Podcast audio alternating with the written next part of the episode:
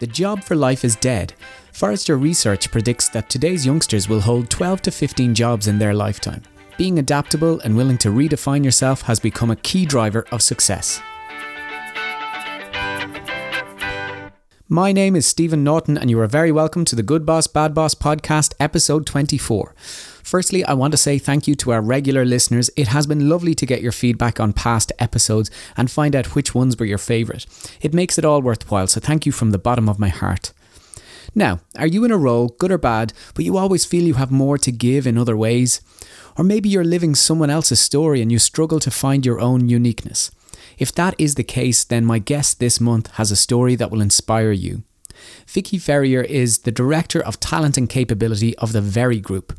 I've been lucky enough to spend some time studying with Vicky during my own coaching journey, and I was initially surprised that this person with such a people focus, such amazing knowledge about coaching, such heart and such purpose, spent the bulk of her career in finance. I haven't met too many finance people with an outlook like Vicky's, and I was always curious as to how she made these two worlds meet. This podcast is about great conversations, and this is one of the best. We go right back to Vicky's roots through the challenges of corporate life and dive into her personal manifesto of being your own story. Enjoy episode 24. Vicky Ferrier, you're very welcome to the Good Boss, Bad Boss podcast. Thank you very much, Stephen. So, you are the Talent and Capability Director with the Very Group, who are a, mm. a major online uh, retailer. They they are the ones that have been keeping those little packages at everybody's door over this lockdown. Yeah. Yeah, one of them. Yeah. How did you get here? And tell me the long story. I don't want short stories. Tell me what happened after you took off the school tie. okay, be careful what you wish for, Stephen. I can talk for Scotland. Well, gosh, maybe I'll start at the end of the story and then go back to the start of the story. So, this is your story. How did, I, how, how did I get to Very in the first place? Well, I have a long career in finance, um, which I, I'll go back to. And round about end of 2019, a good friend of mine who I'd worked with in finance at Procter & Gamble and then again at Boots took up the position of CFO at the very group. And he asked me, I was um, self-employed at the time, working in a with a small, small sort of independent consultancy. Um, he asked me if I would come and, and support him in his first few months, um, assessing the capability of the finance function, maybe doing a little bit of coaching, mm-hmm. supporting him to um, get his his leadership team in order.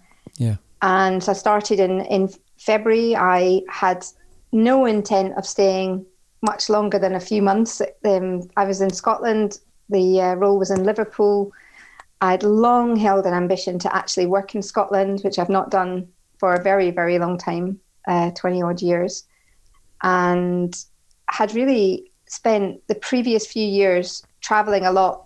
You know, mm. Luton Airport was one of my kind of, you know, kind of least favorite destinations, and lots, lots and lots of client work in that part of the world and was just a little bit fed up with the, the travel, to be honest. So when I um, when I spoke to, to Ben about doing the work at very, it was a very kind of short short term uh, time frame I had in mind, but uh, quickly he said he said I'd be sucked in, and I really was. Yeah. I loved it right from the start. Um, could see masses of opportunity, and this was me just looking at finance, never mind the whole company.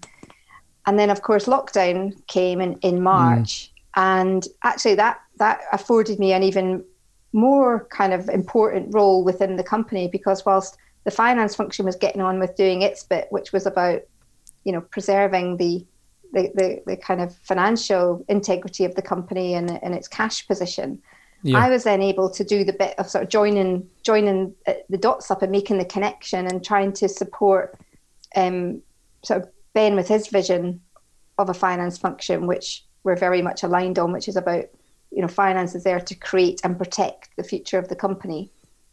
So I was kind of felt like I was this sort of emissary going out into the function and sp- mm. spreading the word, um, and created a development program around that, which was all centered on um, sort of activating people's sense of personal agency, personal inner the inner leader, and that that went really well. Really, really enjoyed it. Had a had a really good um, impact on on the function. There was about I think there was about 70 people through 100, 100 or so of the function that have gone through that.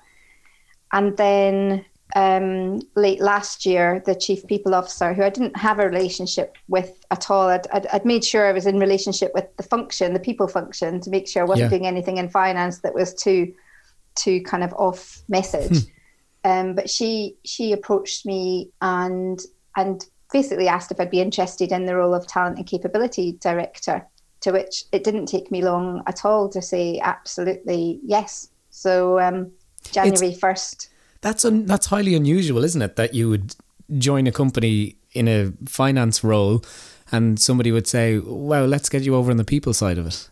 That yeah. that that doesn't happen, does it?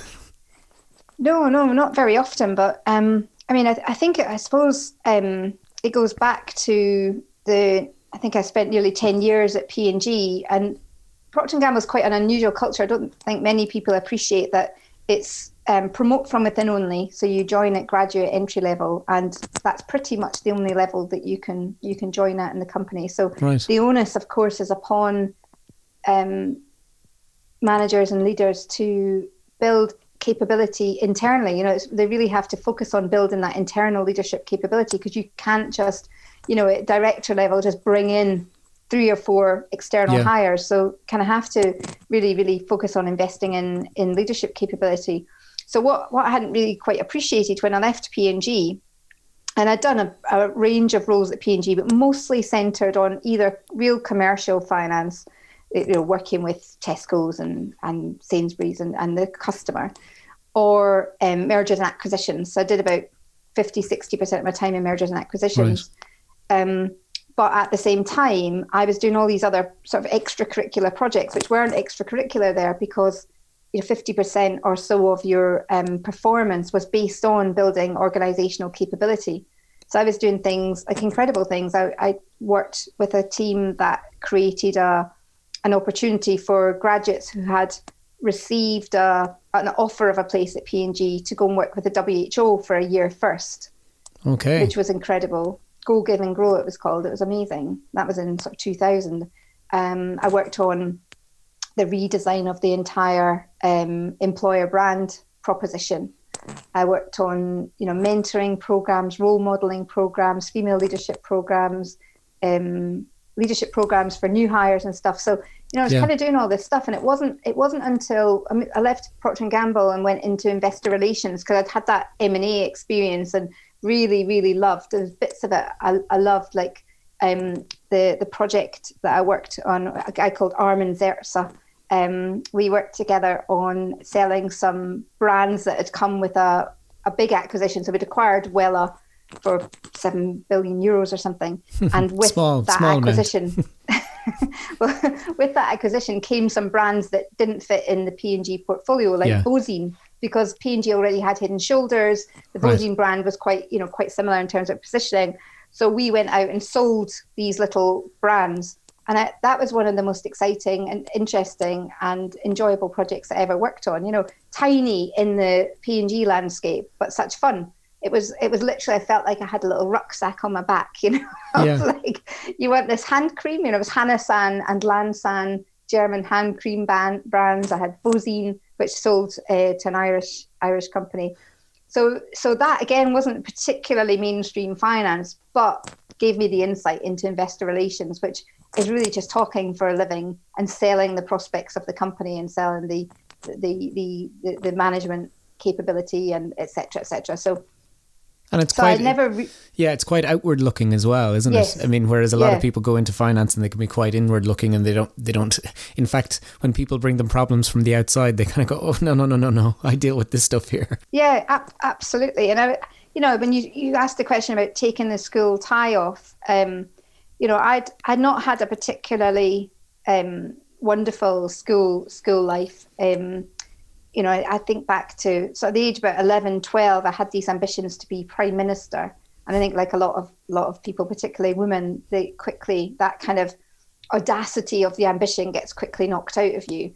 But I also I was at quite a tough school. Um, like we had a uh, when actually we had a dining, you know, we had a dining room and a dining table. We had a tiny, tiny, tiny house, tiny house. Yeah. But I just had that kind of upbringing that you know you sat round in a dining table, round, you know, and it, that was just that wasn't how the rest of of my classmates lived at all. Yeah. Um, and so kind of felt felt always quite different. Um, and then when I was about fifteen, my mum, um, who'd I, I, I don't know when this started, but she was mentally became quite mentally ill and was sectioned. Right. Um, at our sort of um, you know inst- mental health institution hospital in Edinburgh. Yeah. So that was that was quite challenging, but I didn't I didn't recognize it as challenging at the time. I I just kind of stiff upper lip, grit, get on with it, you know, resilience, that kind of thing, um, and quickly quickly learned that you know that wasn't the sort of thing you shared with people. So yeah, I think yeah. I was quite, maybe perceived as a bit of an oddball, a bit of an outsider, a bit of a, a weirdo. Probably had a couple of really really good good friends who I'm still friends with today. But so kind of you know I, I didn't I didn't have the type of education that my children now have who go to a beautiful private school it's yeah. like, you know just lovely lovely experience although they moan about it every day obviously um so I, yeah, so I, I, kind of, you know, was did did maths, um, did English, applied to do economics and maths at Glasgow University when I, you know, in, in sixth year, but didn't didn't get into that because I got, I think I got a B for my economics and I needed an A or a C and I got a B. I can't really remember. So, and that was, I, I know looking back, of course, that was driven by the fact that my, you know, my family life was in in yeah. some, some turmoil. Um, so took a year out, did the uh, thing that probably is the making of me, which went to work for an insurance company in Edinburgh, which a lot lot of people did back then. It was yeah. quite a well, it was quite a good route, you know, for those people who didn't want to go to university and um, you could earn good money as financial services, a huge industry here in Edinburgh. But but doing that just told me, oh my God, this is not what I want for my life. You know, mm. just just um, not good money, but just not not what I wanted. So I went back to the drawing board.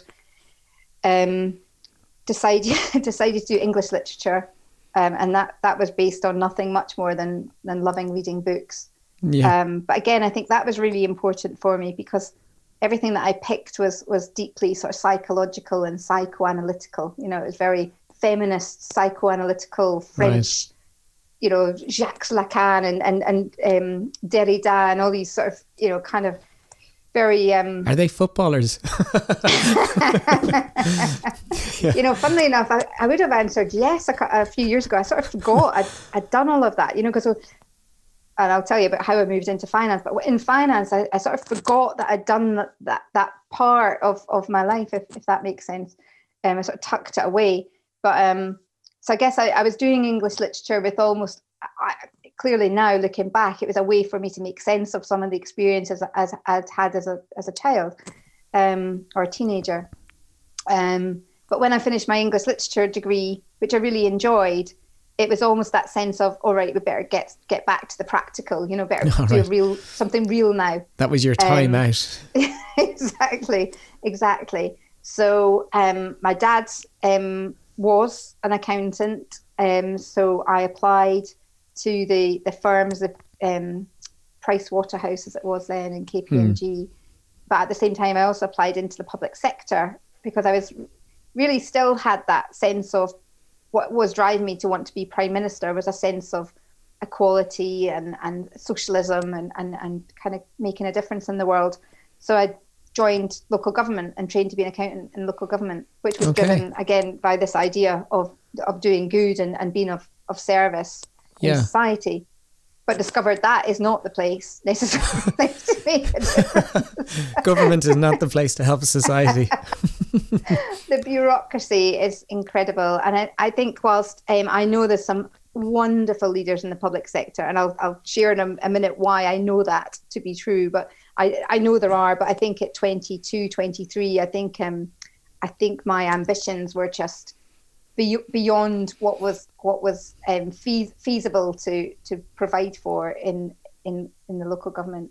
um, I, I think I think that happens. I think that happens a lot of. I actually think it happens more nowadays than than even uh, back then. That people come out of college or out of whatever education they're in, totally enthusiastic about this new job, Yeah. and then they're kind of told, "Whoa, whoa, whoa! That's not how it works." We we know we to, we told you that we want to hire dynamic, uh, you know, self starters who have great ideation skills and can see through thing, things through from start to finish, but we don't want you to do it. exactly. That's what we Yes. hired, but we don't want you to do it because you know w- we're doing something different here. yeah yeah no I, I complete i completely agree with you so so i think by this point i'm probably at 25 or something. So i got my qualification did my chartered accountancy and, and you know I, I do do think that was a useful useful thing to do but went back to the drawing board again and was invited by joined up with signed up with a headhunter and they had a, a conference where uh, for for newly qualified accountants to to attend. And um, I, I didn't need to think twice to say yes because it was at the Gleneagles Hotel, and you know, being being brought up in the part of Edinburgh I was, I'd never never managed to get Yeah. to Gleneagles before a five star hotel. So went there, and there was a n- number of companies. So Goldman Sachs was there presenting, but so was P and G, and Okay. I absolutely loved the sound of P and G. The people that were there. Good good friend of mine, Claire Sheridan, was on the stage presenting and um, it yeah it didn't take me take me long a few conversations with them into into a formal interview process and and then I you know I was offered offered a role on their graduate program but an accelerated version of it for for those who already had a, a sort of qualification like a, a Yeah. accountancy or MBA Yeah, or whatever okay. So um, yeah, so joined P and G in nineteen late nineteen ninety eight, and that was where that was where I kind of found found my place. Found your I kind of tribe. Found a tribe. Found a place that didn't didn't stamp on that enthusiasm. Really, really nourished it and wanted it, and just lots of really bright, interesting people. Uh, so you know, just completely, completely the making making of me for sure. And I followed my nose through that. I didn't. I didn't. Maybe maybe this is just a product of not having gone to you know maybe not gone to private school. That's not the right language, but maybe not having the education that I did. I didn't have this. I didn't even really think about career paths and getting to director or Yeah, or there wasn't a plan. Yeah, there wasn't a no, plan. there wasn't no, really a plan. Um, I always wanted to get on. I mean, I was a bit a bit focused on that next grade and that next level, but I wanted to do it through doing work that was really interesting, that would grow me and would make a difference. You know, so I think that was always a bigger driver for me than the than the, the sort Yeah. of kind of focus on the the rank. on the t- job Yeah. title or whatever or the salary. Yeah, So um, so it sort of came to a natural conclusion when I was kind of doing all this work in M and A. Um, that ended, and I went back into a sort of more mainstream commercial finance job. Um, but it, it just sort of had that natural feeling of, of ending for me because I loved, loved, loved, you know, selling my Bozine and Hannah Sand, or whatever yeah, and and so then went into investor relations at SAB Miller beer company, which sadly no longer exists, which was looking to P&G as a model of, of you know model that was building brands, and, and they were looking to do the Yeah, same in, yeah. in that sec in the beer sector. Um, had a ball there. It was it was difficult, really difficult culture from from P&G, but I think I like I like I, I seem to, to do well in, in in quite specific cultures. You know, Yeah. cultures where you you you you know it's easy to say, isn't it? Sort of what's the culture of an organization, but you know, a P&G and SAB, they had really specific cultures. Very has a very specific cultures Yeah. culture, and um, anyway, I seem to do do well in that kind of environment. Um, and then stayed there for three years. Was headhunted to do um, a role at a company in Scotland that had just been promoted into the FTSE 100. Um, they'd never had a sort of professional investor relations or communications yeah, function, and so that really appealed to be able to move back to Scotland yeah. um, so took that role, and that's that's really when the wheels came off career wise for me. Um, probably just back to your point about that enthusiasm and stamping that down, and, and you know hiring a, a hiring a peacock and then not really wanting Yeah, wanting the peacock. Um, it was just it's just it was a very grey experience um, to the point that you know, I, I, after a couple of days of, of working in the office, I sort of I completely changed my wardrobe. You know, from after a couple of days. Yeah, yeah. From sort of, you you looked around and went, "Whoa, I yeah. I stick out here." Yeah, I stick out here. Exactly. And this is like you're you're a, a, senior player at this stage. You're you're not you, you know you're just not not a not a junior hire. Um, this is somebody who they are hiring in to make a big difference, and it even affected you at that stage. You know, that's amazing, I isn't think, it? I think more so probably because you know this was ten years ago. There was yeah. definitely unfinished business in terms of fitting in, belonging, yeah. you know, being part of something, being part of an a, a crowd, an in crowd, you know, a gang, Yeah. a tribe, or whatever. Something that I'd really had not had in my my childhood at all. Um, so you know, just kind of desperate to fit in, and I think I just blunted off parts of me. Um, Right.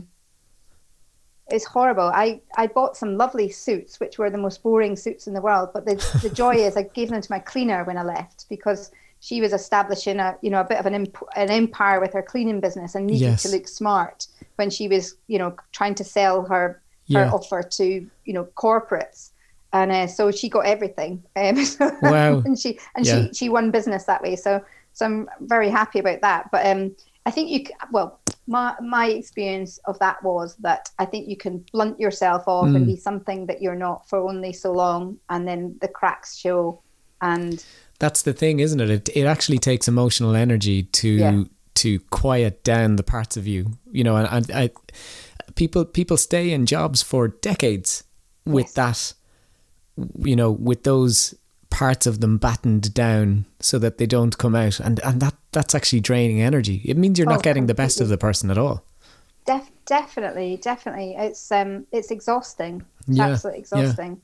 Um, so I stayed there about eighteen months. Um, did a did a, a, a reasonable job though. What what was quite pleasing was that from a sort of you know competence point of view, I you know I was nominated for best Invest- investor relations officer awards and stuff, and and um, that kind of thing, and won won a couple. So that that was pleasing. That Yeah. I was still doing the job, but the but the whole yeah the emotional energy that I was expending in order to do that and to fit in and to to be able to um to influence and and and sort of be the leader that I, I that I needed to be, but also I thought maybe arrogantly that the company needed me to be as well. Yeah, they just, yeah. I think it just they just weren't ready ready for it. You know, I've worked a- in yeah. quite progressive companies prior to that, rel- relative to this one. So Isn't it amazing how you can achieve and it still doesn't feel good? If you're trying to motivate staff, if you're trying to improve performance in people, it's not just about the result, it's not just about the achievement. They have to feel it. They have to feel it. That, You know, there if there's causes for dissatisfaction, that you need to address those causes before they can feel the achievement. Or because it's like a barrier between them and the feeling of achievement. You know, Yeah. really, you know, Yeah, you, yeah, you'll, you'll feel good about it uh, for a minute, but really those causes of dissatisfaction will kind of just overwhelm the good feeling of achievement and take it away. And it's interesting that years later you can kind of tell that story about it as well. Yeah, that's really Yeah. interesting. it's interesting. I've never thought about it that way, but yeah, I, I, I completely completely agree with you. I think it's the difference between being really strong and being able to push water uphill. But Yeah. hey, guess what? It's just better if you let the water flow down. Do you know Yeah? Yeah, like, yeah. You don't, it doesn't need to be pushed uphill. Yeah. Um, so yeah, so that that takes me up to probably 2013 or something like that, um, and um, joined Boots um, back with with someone who I'd worked with at, at P&G, a guy called Ben Fletcher, and um, you know I think I'm, I'm I'm basically unemployable unless I'm working with ex P&G people, as I've discovered. Um, so we we worked together for a while at Boots. Um, we had this sort of ambition of creating a, a, a sort of P&G style finance function. It, P&G finance was was absolutely at the heart of of, of leadership um, with with marketing and the sales function, sort of triumvirate of those three Yeah. functions working really hand in hand together, um, which is not not only better for business but a lot more lot more fun. So we'd had, we'd had this ambition, ambition of creating that, um, but that that didn't didn't materialize. I think there's um, you know, I think a strong a strong finance function can be a threat to other other functions. Um, And I Well, think that that Yeah, I, th- I think most people, when they hear, you know, sorry, most non finance people, and uh, we see finance um, potentially as a blocker. they, they they protect the budget. We have to fight them for it. It's it's like it's like uh, being in a in a play school, and uh, the finance people are the ones with all the toys, and you have to fight them to get the toys. Isn't that the way it works? Well, in, my experience, no. Um, but but yes, I think in, in, in many companies' experience, that is absolutely spot on. But um, yeah, I think it, I think um, we had we had an am- ambition of, of kind of being very, you know, not even the seat at the table and partner wasn't even in our language. You know, it was much more. No, no, we're we're here to lead the company. Um, and and I don't think don't think everybody thought that was necessarily in their best interest. So Yeah. so Ben Ben moved on to to an MD role, which which was fantastic for him. I got a new boss, um, and and uh, good boss, bad boss is the title of this podcast. Let's say he was on the the bad boss side, I'd suggest, Yeah. and so left left shortly shortly after, but um, had sort of kind of recognised that there's a bit of a pattern forming. You know, Right. super successful P and G, super successful SAB, not so so. You know, at the next company, not so so at the next company.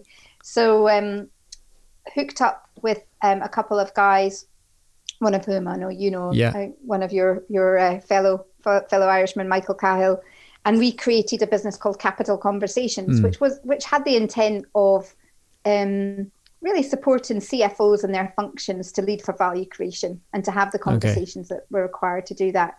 Um, Michael's ex UBS, um, very kind of well respected um, author and, and thought leader on valuation, Mm. and so um, so we had a wonderful time doing that work. And as you, as you well know, when you kind of step into the, the world of, of working independently or or um, freelance or consulting Yeah. with in a small way, um, I've ended up forming other partnerships with people. So um, a company called TPC Leadership.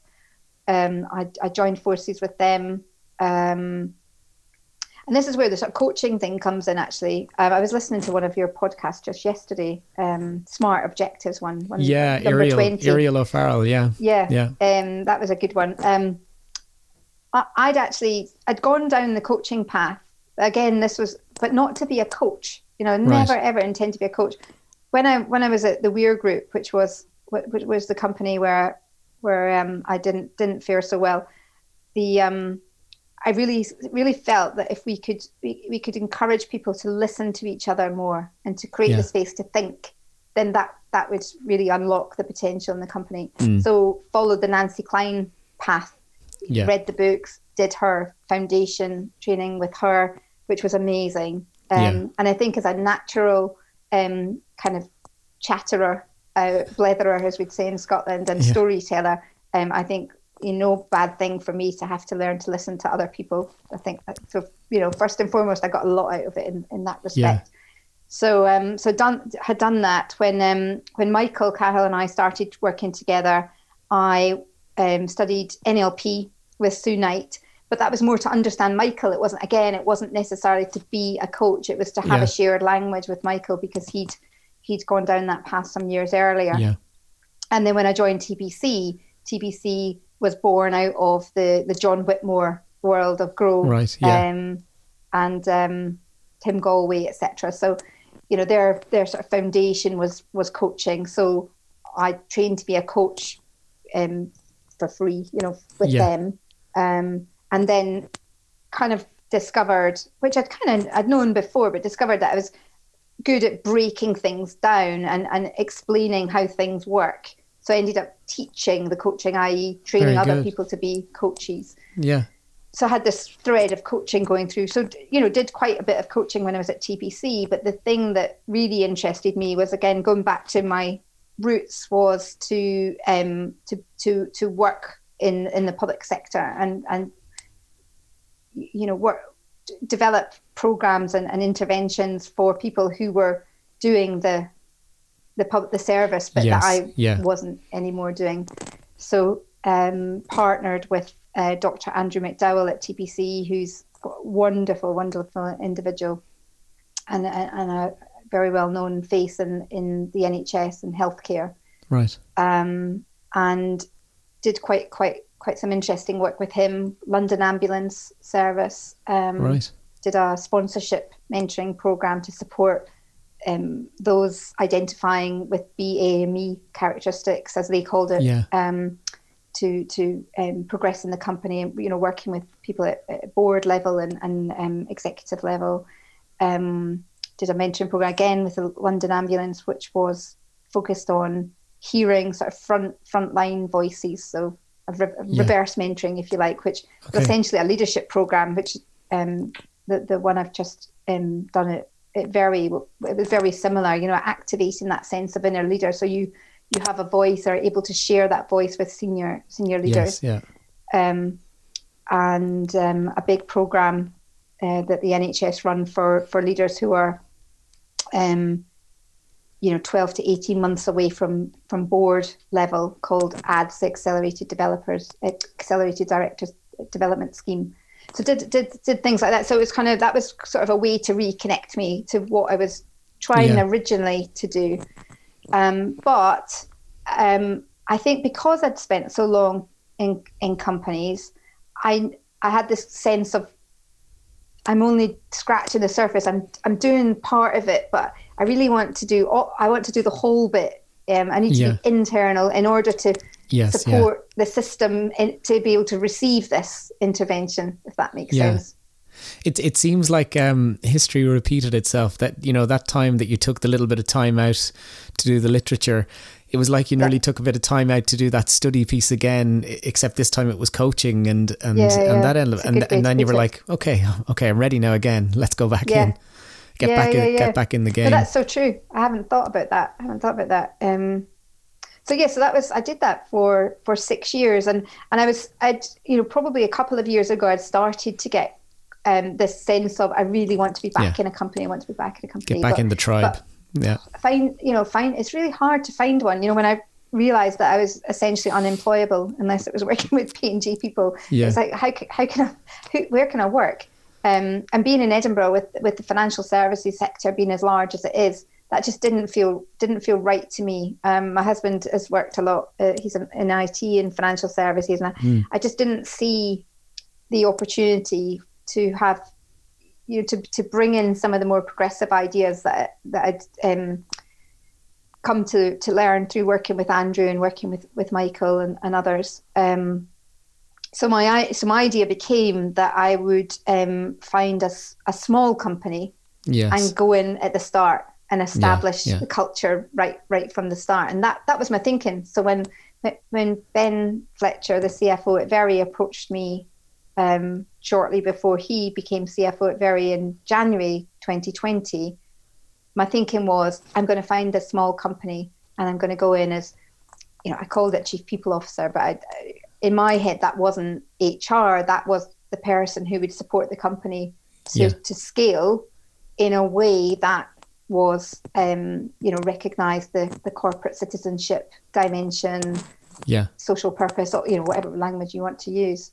Um, so yeah that's that's where I was. And I, and I've still I've still got friends in, in those companies and, and maybe one day that that could be an option. But meanwhile I'm having a ball I'm learning so much. It's amazing to to go from what I was doing for six years to then go into a company and have the resources and the permission and Yeah. the the need, you know, and the recognized need in the company, as opposed to when I was at the Weir Group, I, I kind of I saw the need, but I had no permission. know, Yes. no- yeah. You're you're on the no, um, outside of the, outside no, the fence. Yeah. sponsorship. Yeah. yeah. And you know, in the the role of talent uh, and capability director, what is it? What what do you think are the key success factors for a role like that? So now that you have the permission and you're inside, you're inside the fence. What are the success factors for you? What would you like to see that if in in three years' time you were saying, right, job well done, there's achievement and it feels good. Yeah, yeah. Well, I'm learn I'm learning the language. I've got a wonderful chap called Rob Peacock working for me at the moment. Um, he's amazing uh, with a real kind of L and D background, but also interestingly uh, started out his life as a on a TSB graduate scheme and became a a, a, a, a bank manager. So Right. you know, not okay. Yeah. not so dissimilar. Um, but so I'm not going to get necessarily the language perfect on this as, as maybe other um, more long-standing sort of talent directors would would would have. But for, for me, it's all about driving business performance through continuous learning. You know, so kind of having this sense of, um, I think it's a word that's used a lot, learning organization, or a phrase that's used a lot. Yeah. But for me, that just means that there's there's this recognition that unless I'm growing, the company can't grow. Yes. You know, so I, yeah. I heard you say on the what, what the other podcast I was listening to about values. You know, va- Mm. a company can't have values; only the people can have values. That's it. Yeah. So the the company can't grow. That's that's not possible. Only people Yeah. can grow. Yes. That's so it. yeah. that's that's sort of quite quite sort of similar similar mindset. So so it's really about thinking about how we create. Um, and it's maybe less about content, although that's important, and it's less about training, although I'm sure that's important.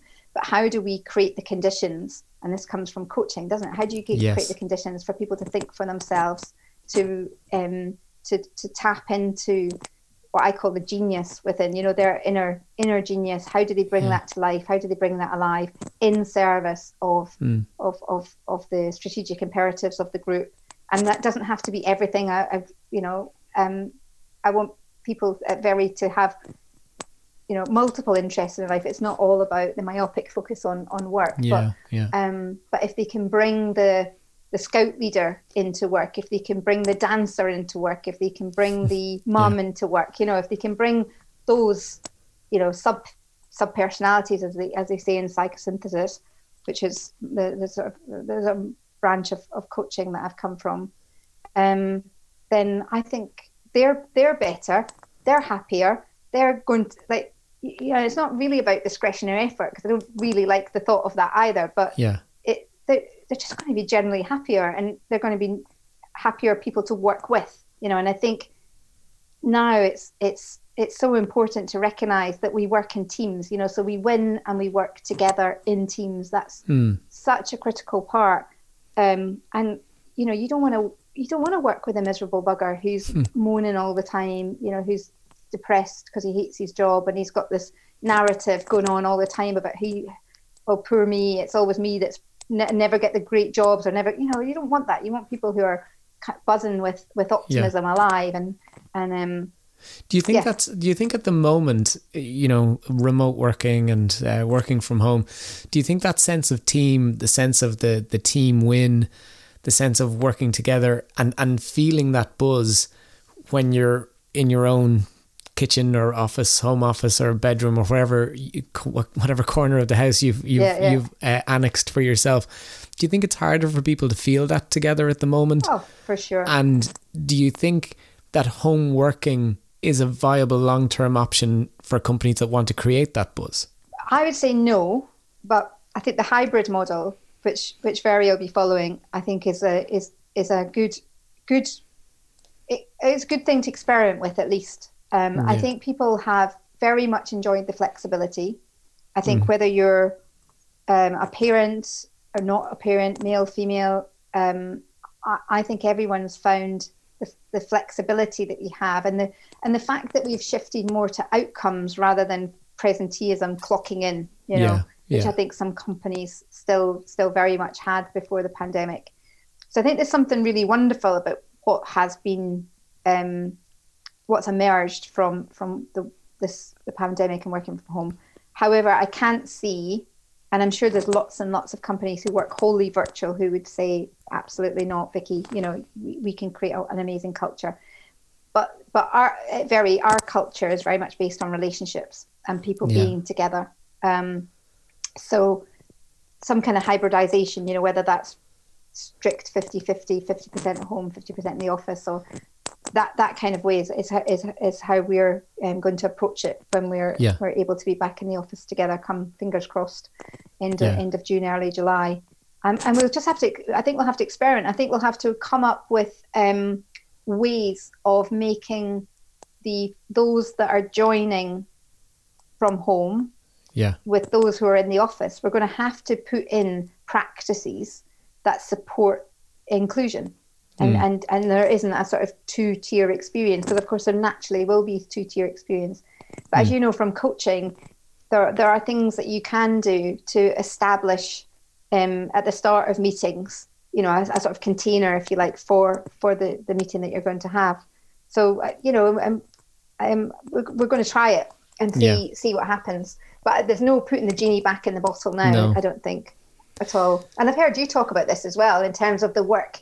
Yeah, I saw you on the TV actually, Stephen, talking about the, the work that you can now do. You know, beyond beyond United Yeah. Kingdom, beyond Ireland. Um, Yeah, I think it's, It's I think it's amazing. Yeah, like I've, I've, I've this week I've had plenty of meetings with uh, Hyderabad in India and Yeah. uh, Budapest in Hungary, and normally I would have had to to travel there. You know, that would have been the expected uh, Yeah. need. You know, would be travel there, and I I haven't had to go.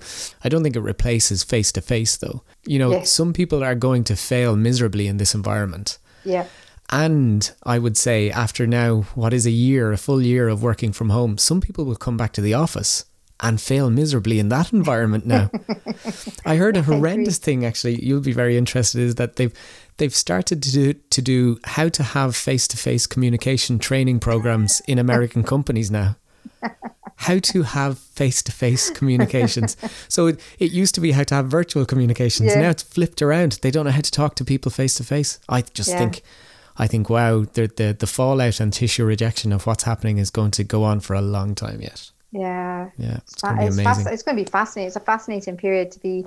And Um, yeah, one thing just to, to move us on here, because it's, it's something we've had conversations about before, but in terms of female leadership, you talked about when you were the, the, the 13 year old self, kind of had a little bit of the, the ambition battered out of her. Um, so that you, you don't want to be prime minister anymore. You just want to be minister for something else, education. Yeah, yeah. But in, in terms of, you know, you, you you've seen the, the trajectory of the, the, the topic of female leadership over your own career and you've obviously done quite well but you've also been you've had that window from the outside mm. where you've looked into companies.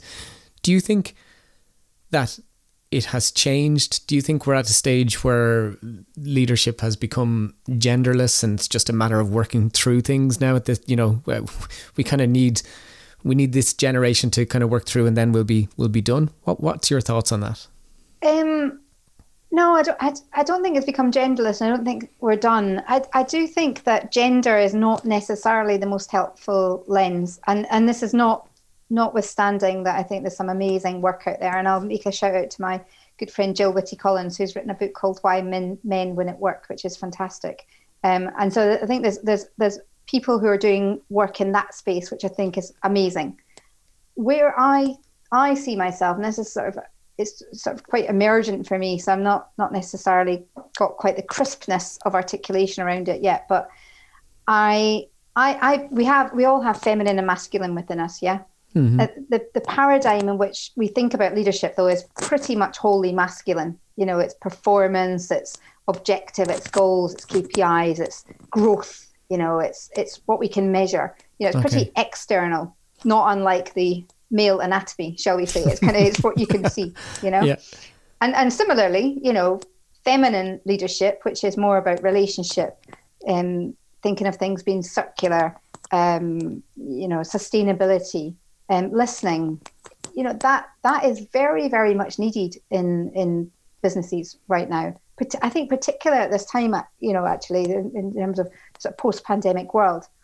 But unless we have a conversation about the difference between the masculine traits of leadership and the feminine traits of leadership and how we need both, both are important as they are in nature, then I don't really see us making any progress. You know, and I, I worry that, and I've had conversations with with wonderful women who have mentored people onto boards, etc., who are you know chairmen themselves, and who have said said this to me. Baroness Margaret Ford was is the person I'm thinking of. She she mentored a number of of people, women, to get to board level, and then they burn out really quickly because they're entering into a system that they're they're not they're, they don't have the permission to lead the, the way they want to lead and Yeah. maybe they haven't also had that part of themselves activated or made conscious as well really really harking back to the experience i had you know 10, 10 years ago when i went into my first big investor relations relations job you know i was kind of if i'd had the conscious awareness of, of the system that i was entering into and the conscious awareness of of what i was trying to lead for hmm. then I, I think I would have fared rather differently. I wouldn't have wouldn't have taken it so personally in, in the first instance, and I wouldn't also have tried so hard to kind of you know push the water uphill for, for Yeah. change in that organisation. Do you think you know, just as you're talking there, I'm thinking of one thing. Like, so I, I would have would have been, you know, going up the corporate ladder slowly, but but I was still going up it uh, at one stage, and and I remember, you know, some coaching conversations I had where I looked up and I went, I, I don't want that. You know, I yeah. I, I see the Shark Tank, and yeah. like I don't want to jump into that water there. Now I. So that that to me says that well, actually, it's not men that necessarily do well in that Shark Tank. It's just yeah. sharks. Sharks, sharks do well in that Shark exactly. Tank. And yeah. if you don't want to be a shark, it's you know, for, so in in in that sense, it's a bit genderless. You know that it's a yes. certain subset of, of of I would agree it's men mostly, but mm. there are some female sharks too that do yes. well in that Shark Tank. And I, I I'm I, I get what you're saying about you know that we we mentor people to get into the Shark Tank, and then it's horrendous. It's a horrendous experience, and it's it's more about what I'm wondering is it more about what we value, what corporates value as performance at that level? Is that yes. the problem? Like what they are measuring is results at the end of the day. And that's it. And if you can get results, it doesn't matter how many dead bodies there are. Yeah, I think so. I mean, the, the sort of the results in the short term, though, and that's yeah. that's the challenge, isn't it? I think it's um, you know, there's a, there's a there's a place for goals and smart objectives clearly yeah. in organizations but quite often what's important is is more difficult to measure now it is measurable i do believe that that that um, organizations who are you know very purpose led for example i think you can measure the components that makes a, a very um, purpose led organization you know trust and, and ownership and meaning yeah. are really important dimensions and are measurable but they're not as measurable as the the, the external you know yeah. number. And uh, you know one of one of the things that that Michael and I set out to do with Capital Conversations was to educate people around the city. You know a really basic level I think a lot of people in senior positions have not been educated on valuation on having a conversation with equity analysts on having a conversation with their shareholders. Um, mm. and I think I think it makes it, it I think once you have the lens of value creation and leading for long-term sustainable value creation and you can you can articulate that to your shareholders and you make sure your investor relations person is consciously creating a shareholder base who are supportive mm. and hmm. not psychopathic essentially and just interested in you know, yeah. kind of you know shorten your stock then then I think that that for me is where for finance and and and people and feminine leadership and purpose led leadership, that's where those two worlds collide. And you mm. have to have both. You have to have people yeah. who are able to have the conversations with their shareholders about long term value creation and have a shareholder set who are interested in that proposition, you know, long long over a longer term period than a you know quarter. Yeah, I think t- um, I read about um, some of the Quaker-led companies from the, the early industrial age, uh, yeah. Rowntrees and Cadburys and people like this, and they actually set up their companies for employee well-being. They seen the poverty around them.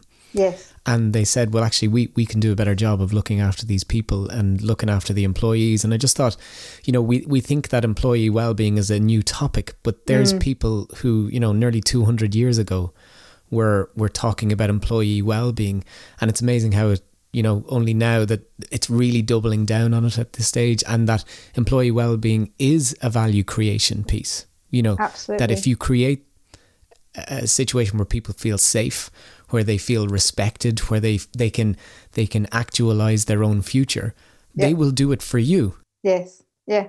Absolutely. Absolutely. I mean it's I, I don't think many people appreciate how fantastic maybe maybe it's because I've been out for six years, but coming back into a company, the opportunity for me to grow and develop and experience new things is is is just unmatchable in the outside world yeah. as, a, as, an independent um, you know working on you know kind of side projects with our charity partner beanstalk working on um, well, it's my job to work on leadership development. But as a as a consequence of that, I get to do all that for myself as well. You know, yeah, I get to, yeah. to bring things in that, that I need too. So, um, you know, and, and that's what that's what companies give you. They give you that opportunity to contribute to the organization itself, to the creation of the organization. Um, and I think that can be in, incredible for people in terms of their own self actualization, their own growth, and they can take yeah. that somewhere else. I'm not suggesting that we all need to stay in companies No. forever and ever. You know, you can take that and go independent or go to a small company or go to a big company, another company. Um, but it's um, it is a it is a a potential playground if the culture is such that it Yeah. values. You mentioned, you know, a, a charity partner, that whole social responsibility piece.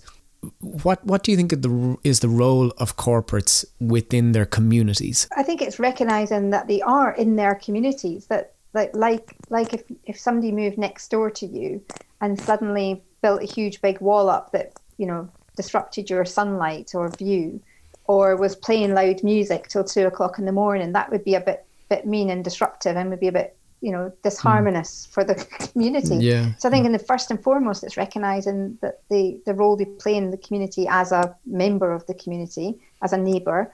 Um, I think it's it's about then recognizing the disproportionate impact they have on the community as an employer, um, in all that they they do, um, that the the resources that they have eh, to support the local community, they it's there. Um, it's it's recognizing that most most of us in, in companies really enjoy the part about giving back to communities. So whether that's, you know, gosh, I remember many years ago, you know, working on um, um, young enterprise, you know, the program that goes into schools to support teenagers Yes, to, yeah, you know, yeah. become entrepreneurs or whatever, or or going in to read to children, or or mentoring uh, head teachers. That was something Procter and Gamble did, or you know, or just just generally recognise of just being a good neighbour in your community. I think Mm. I think people like that for themselves. Yeah, absolutely. Before I let you go, I want to talk to you about uh, about being your own story and the importance of being fully alive, Yeah. uh, fully alive in your in your life and in your work. Yes. Yeah. Tell me about what why that's important to you. This this idea of of your of of owning your own narrative. I think because I didn't for such a long time um, and didn't unconsciously, you know, it wasn't conscious that I wasn't owning my own story. I think many of us fall into things, um, you know, whether it's a, a career because your dad's an accountant, so you become an accountant, or whether it's um, a marriage, you know, because that's what's expected of you. It's not unusual to fall into things or to to to be living someone else's unfinished story. You know, the the hopes and dreams of our parents that weren't ever realised. Um, and I, you know, I, I came up with this this phrase. It, it tied in really nicely to um, going back to my English literature degree and doing, um, you know, existentialist French feminist, you know, psychoanalytic theory and stuff.